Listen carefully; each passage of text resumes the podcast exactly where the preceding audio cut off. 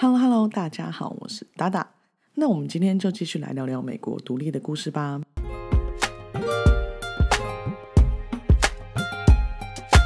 Five, four, three, two, one, zero. All engine running. Liftoff. We have a. 那经历了纽约以及纽泽西战役以后啊，英军还有美军都消耗的非常的严重。本来在登陆长岛的时候啊，英军呢、总共有大约三万两千名的士兵，但受到战死、伤病还有逃亡的因素影响，英军呢、现在只剩下两万三千名士兵了。而大部分耗损的人，更是英国、黑森还有苏格兰的精锐士兵。就算在接下来的几个月拼命向英国国会寻求支援，也只增加了不到一万名的士兵，再也无法恢复到最高峰的战力了。而这个啊，也让军队的绝对优势一去不复返。而美军方啊，也没有好到哪里去，诶，兵力不足啊，一直是美军最头痛的问题。因为招兵困难以及合约到期啊，Washington 的兵力一度缩减到只剩八百人的士兵以及数千名没有受过训练的民兵。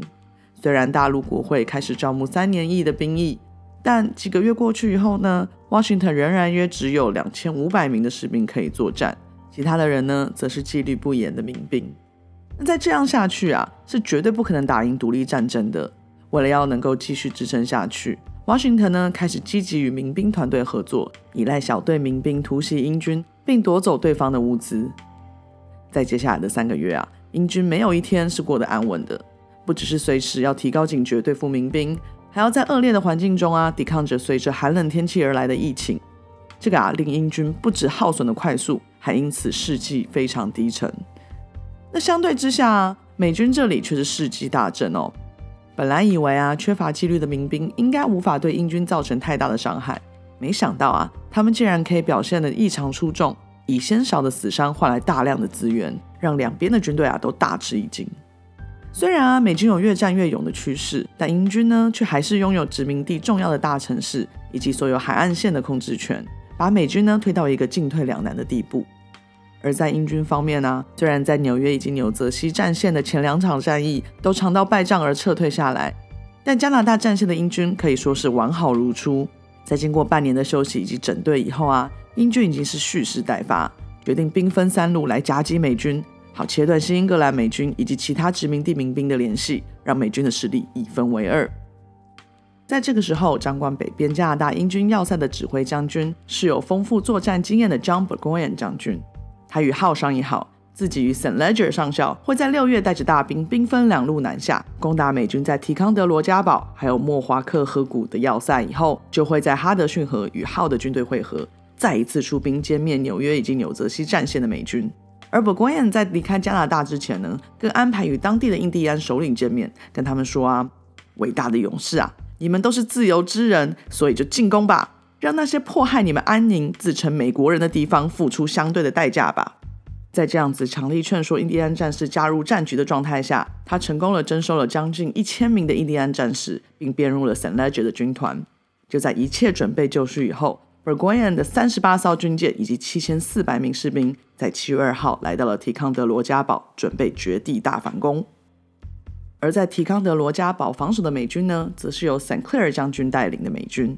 他虽然知道提康德罗加堡旁边有高山的地形，如果啊这些地方被英军占领，就会让提康德罗加堡在处于相对低势的地形，因此呢会对美军造成强大的威胁。但是这些高山呢，因为都非常非常陡峭，所以 Saint Clair 将军啊相信英军一定不会去占领这些高山地形，而是选择直接攻打提康德罗加堡。而因为美军的兵力有限，s 克 i n Clair 啊决定把仅有的兵力集中在提康德罗加堡中。结果啊，英军的行动却大大的出乎 Saint Clair 的预料之外。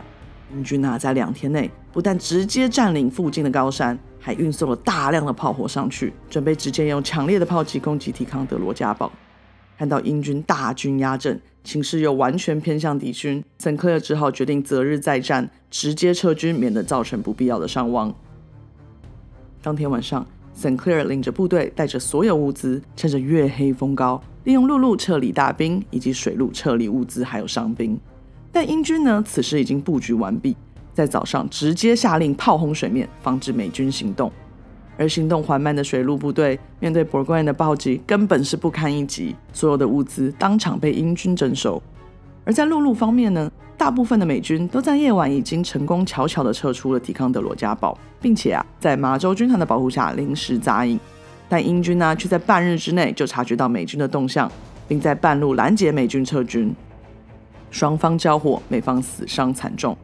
虽然从提康德罗加堡撤出的美军成功逃离，但护送大部队的马州军团呢，却几乎全军覆没，让美军在两天内失掉北方的主要军事阵地提康德罗加堡。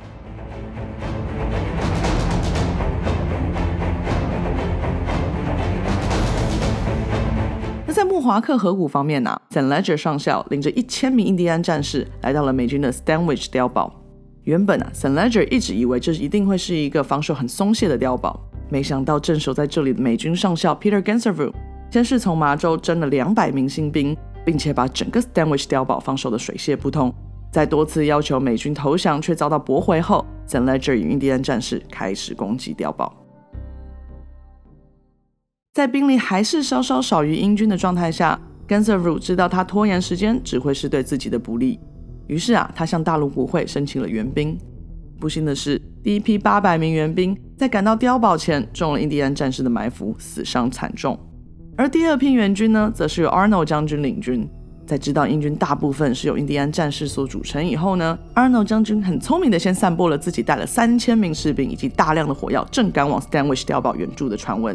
让印第安战士啊相信美军拥有压倒性的兵力而怯战。在 Arnold 领着实际上只有八百名士兵的部队到达 Stanwich 碉堡的时候，印第安战士已经无意继续打仗，并且反抗了 sanlenger 上校的军令，直接叛变。被这样一搞啊 sanlenger 的军团已经无法再继续征战下去了，只好被迫打退堂鼓，回到了加拿大休整。在得知 sanlenger 的军团被美军击退后，Burgoyne 将军只好停止行军，先从长计议。Burgoyne 啊，虽然在提康德罗加堡大获全胜，却在接下来的行军路途上。被美军将军 Felix Schuyler 所领军的军团各种骚扰，使得进度一再拖延。眼看军中物资就快要撑不下去了，Burgoyne 发现附近的城镇都不是军事重地，应该只有平民百姓，所以啊，他派出了一千人的黑森部队，想要直接抢劫农村以及城镇来补缺粮食。但他万万没有想到啊，美国啊，除了美军以外，还有强大的民兵势力混杂在一般民众中，随时待命。而非常轻视民兵部队的黑森部队呢，对民兵游击战术啊，可是一点都不了解。在经过整天的交火以后，英军死伤惨重，不得不投降，导致 Burgoyne 的军力一次少了将近一千名的战力。此次的战役啊，让本贵军团损伤惨重，因为除了那一千名士兵以外啊。原本被他煽动而加入战争的印第安战士，亲眼看到了战争的残酷，并且对英军完全失去信心，纷纷决定打包回家。失去了印第安战士的相助，又没有得到更多资源，让军中的士兵面临着饿肚子的危机。Burgoyne 啊，在一夕之间也被逼到了进退两难的地步。而在美军方面呢，Washington 自从上次在普林斯顿的胜利以后，就把军队移动到了纽泽西的莫里斯敦驻守。莫里斯顿啊，位于纽约还有费城的中间，是一个地理战略位置上相当重要的一个军事基地，被称为啊美国独立革命军的军事首都。在安顿好防守阵线以后呢，Washington 便开始增强自己的核心团队。他先聘请了曾在纽约战线表现优异的 Alexander Hamilton 成为自己的副官，让自己更有时间专心在军事的安排上，并且还接纳从法国自费前往美国参与独立战争的 Marquis de Lafayette 成为自己团队中的一部分。除此之外啊。他还请求精通炮火的 Henry Knox 将军回到麻州监督武器制造，希望能从各方面更加巩固美军势力。而在纽约等待会合的号呢，则是再也等不下去了。在经过将近半年的计划后，浩啊觉得现在时机已经成熟了，可以指导黄龙一次压垮反叛军，结束这场荒谬的叛乱战争。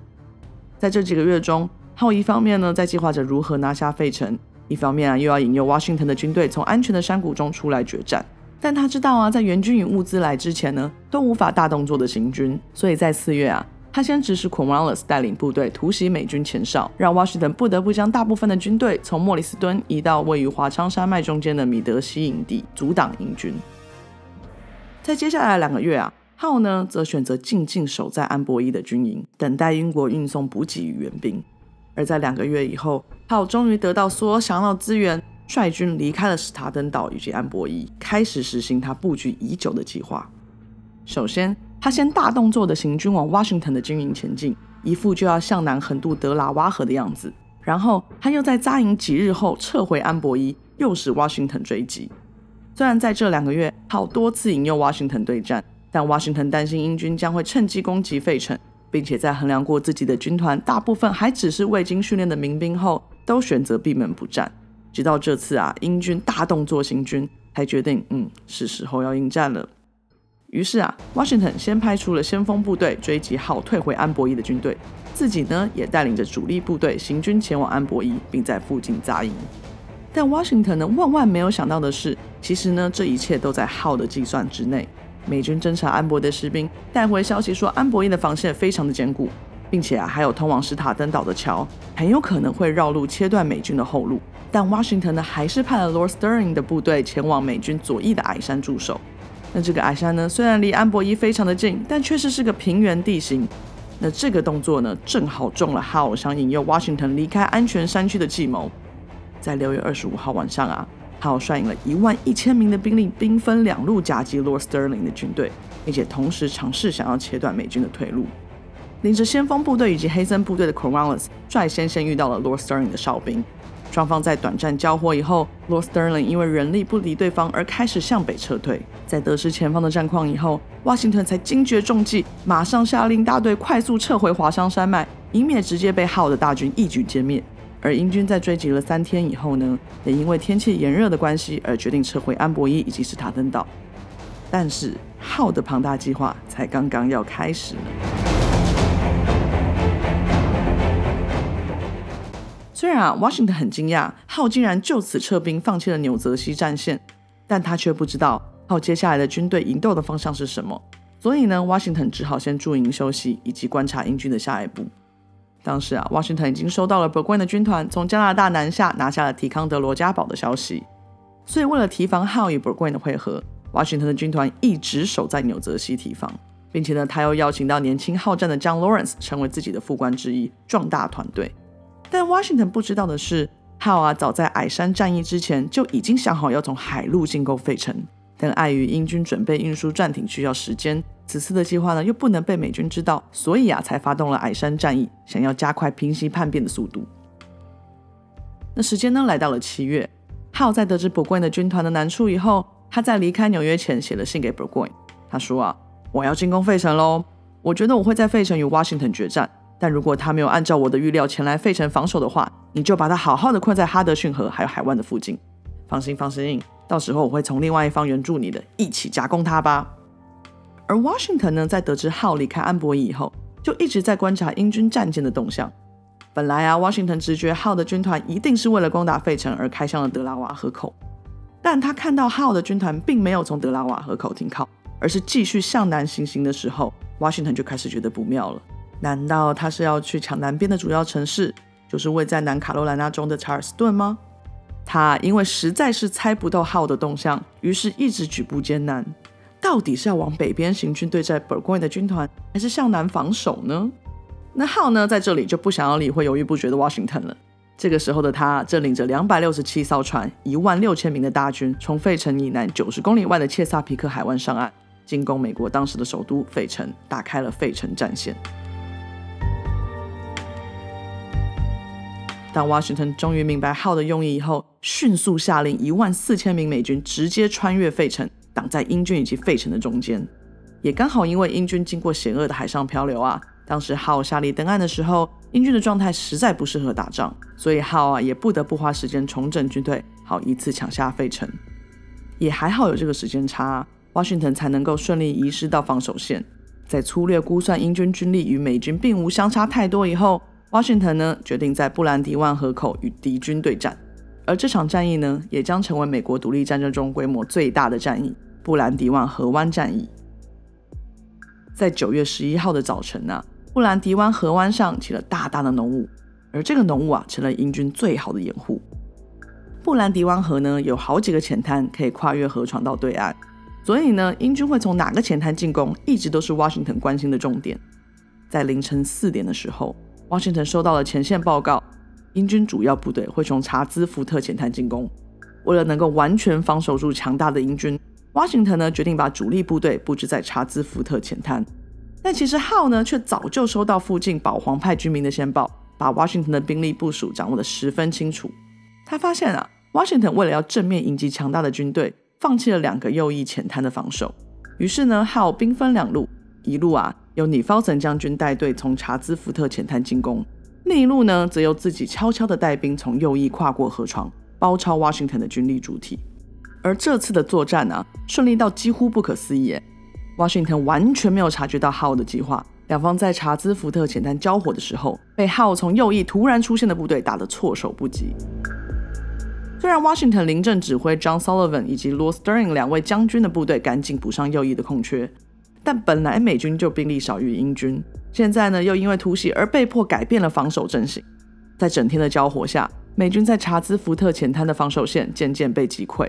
为了保住大部分的兵力，Washington 与刚刚回归团队的兵器专家 Knox 商议过后，决定在下午六点下令放弃所有大炮，并且以此成为路障，阻挡英军。另外，他还下令 Green 将军的部队殿后，自己呢则带着主力军团由东北路线撤退。在 Green 的部队勇敢奋战，还有拉法叶的精彩表现后，大部分的美军呢终于在入夜前顺利的逃出了战线，退到了切斯特扎营。而英军呢，虽看到美军撤退，想要继续追击，但此时天色已黑，视野不佳，于是号就下令放弃追击，直接攻往一开始的目的地费城。因为收到 Washington 战败的消息，在费城的美国大陆国会开始紧急商议逃跑计划。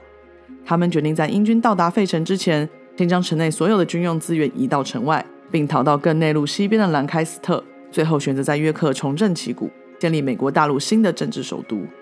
这次美国大陆国会啊，再也不敢浪费时间，制定好计划后马上实行，导致当英军行军到达费城的时候，这里早已成为一个空城，让英军在九月二十六号不费吹灰之力的就占下了美国首都费城，再添重要的一胜，离最终胜利越来越近了。虽然首都被占啊，Washington 却没有因此对整场战争失去信心，他相信啊。自己能像在特伦顿那样，趁敌军因为沉浸在胜利的喜悦中而疏忽，快速抢回费城。在切斯特等待时机的 Washington 知道，浩自从占领了费城以后，就把兵力一分为二，把约有大约九千人的兵力移动到费城八公里外的日耳曼顿防守 Washington 的部队，而另外三千人的兵力呢，则留在费城防守。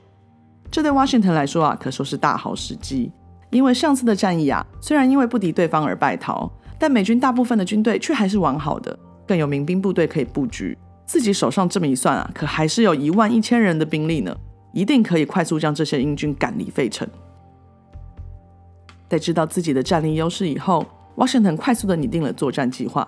首先呢，他先把三千名民兵编制成两个部队，并负责从左右翼攻击日耳曼顿。然后啊，主力部队将由 Green 还有 Sullivan 两位将军带领，分别分为 Green 的左中翼还有 Sullivan 的右中翼，成为四条攻击线。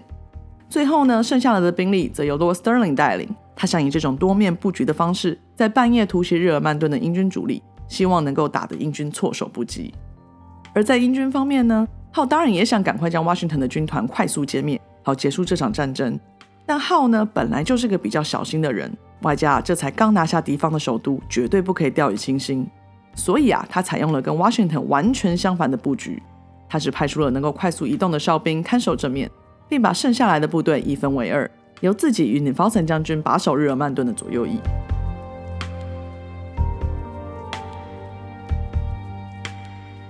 那在 Washington 决定出兵的当天呢，又是一个浓雾弥漫的夜晚，而这次的大雾啊，又是对英军特别有利，因为地理位置的关系啊，Washington 的部队几乎是看不出英军的任何阵型，而也因为天气不佳的关系，美军的行军状况啊也非常的糟糕。在这个总长二十六公里的行军路途中啊，许多士兵因为看不见前面的路线而脱队，其中的两线民兵呢，更因为途中被英军察觉而提早交火并且撤退，导致啊，当美军到达日耳曼顿的时候，只剩下 Green 还有 Sullivan 的部队，大大削弱了兵力强度，也间接破坏了夜间突袭的用意。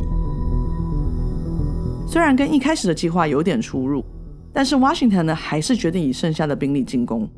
最先抵达的 Sullivan 部队一开始先遇到 Howe 部署在中央的哨兵，在简单交火以后啊，Howe 领着自己的主力部队赶到了中央前线。Howe 呢以为对方也只是先派一小队哨兵出来冲突战，因此啊，对着部队大喊：“别丢脸了，对方也只是少数的步兵而已，快成阵型，阵型！对面也只是哨兵而已啊！”结果啊，在美方的 Sullivan 也因为浓雾的关系，完全没有想到这只是英军不到一半的部队，而花了大量的时间与号的部队交火。而剩下的英军呢，因为没有了号主要部队的支持，决定在日耳曼顿的克莱夫登庄园建起了防线。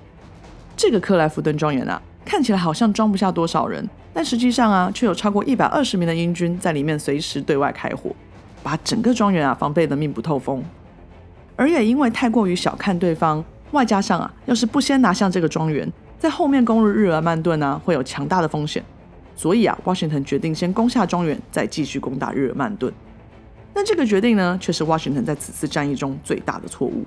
他连续下令部队攻打克莱夫登庄园，但在经过三次无效的攻击以后呢，反而是他的部队被庄园内防守的英军攻击的损伤惨重，很难打得下克莱夫登庄园了。而另一方面啊，Sullivan 将军的部队已经按照计划冲进了日耳曼顿，但部队中的其中一队兵呢，听到后面克莱夫登庄园的交火，就以为自己已经被敌方包围，外加上刚刚又与号的部队交火。弹药呢，已经渐渐开始不足。整队兵啊，在不知道该如何是好的状态下，只好直接撤军。使得 Sullivan 的军力又再次减少数量。那 Sullivan 呢，虽然很想直接推进拿下日耳曼顿，但在人手不足的状态下，他也只好下令撤军，先以保命优先。这个突如其来的撤军命令啊，让美军士兵措手不及。又因为大雾的关系，前线的士兵撤退下来时，遇到了行军缓慢而延误的 Green 部队。在恶劣的天气下，两方看不清对方到底是敌还是友，导致互相交火。还好啊，在短暂的交火后，双方都决定先撤退为妙，让 Green 的部队继续迈向了日耳曼顿。只是啊，他万万没有想到，本来想说推进还算顺利啊，但到前线才发现 Sullivan、Washington 以及己方大部分的军队都已经撤军。Green 啊，在快速衡量自己的军力以后，也知道光靠自己是绝对打不赢号的军团，于是啊。他也决定在造成部队更大的损伤之前，先撤离，逃离战场。这次的费城战线呢，英军方可说是大获全胜。但是呢，在美军方面，死伤啊虽然多于英军的将近一倍，大炮呢也大部分都落入了英军手中。但是呢，却因为保住了大部分的兵力筹码，逃离战场，导致啊美军再次得到了从失败中站起来，继续奋战的机会。目前呢，英军虽然放弃纽泽西，却已经拿下了美国的首都费城。而在美国方面呢，不但呢被迫移动了首都，主要的军力啊，还被英军一路打到伏击谷扎营过冬，前途真的是啊堪忧啊。但是战争还没有结束哦，鹿死谁手到现在还不知道呢。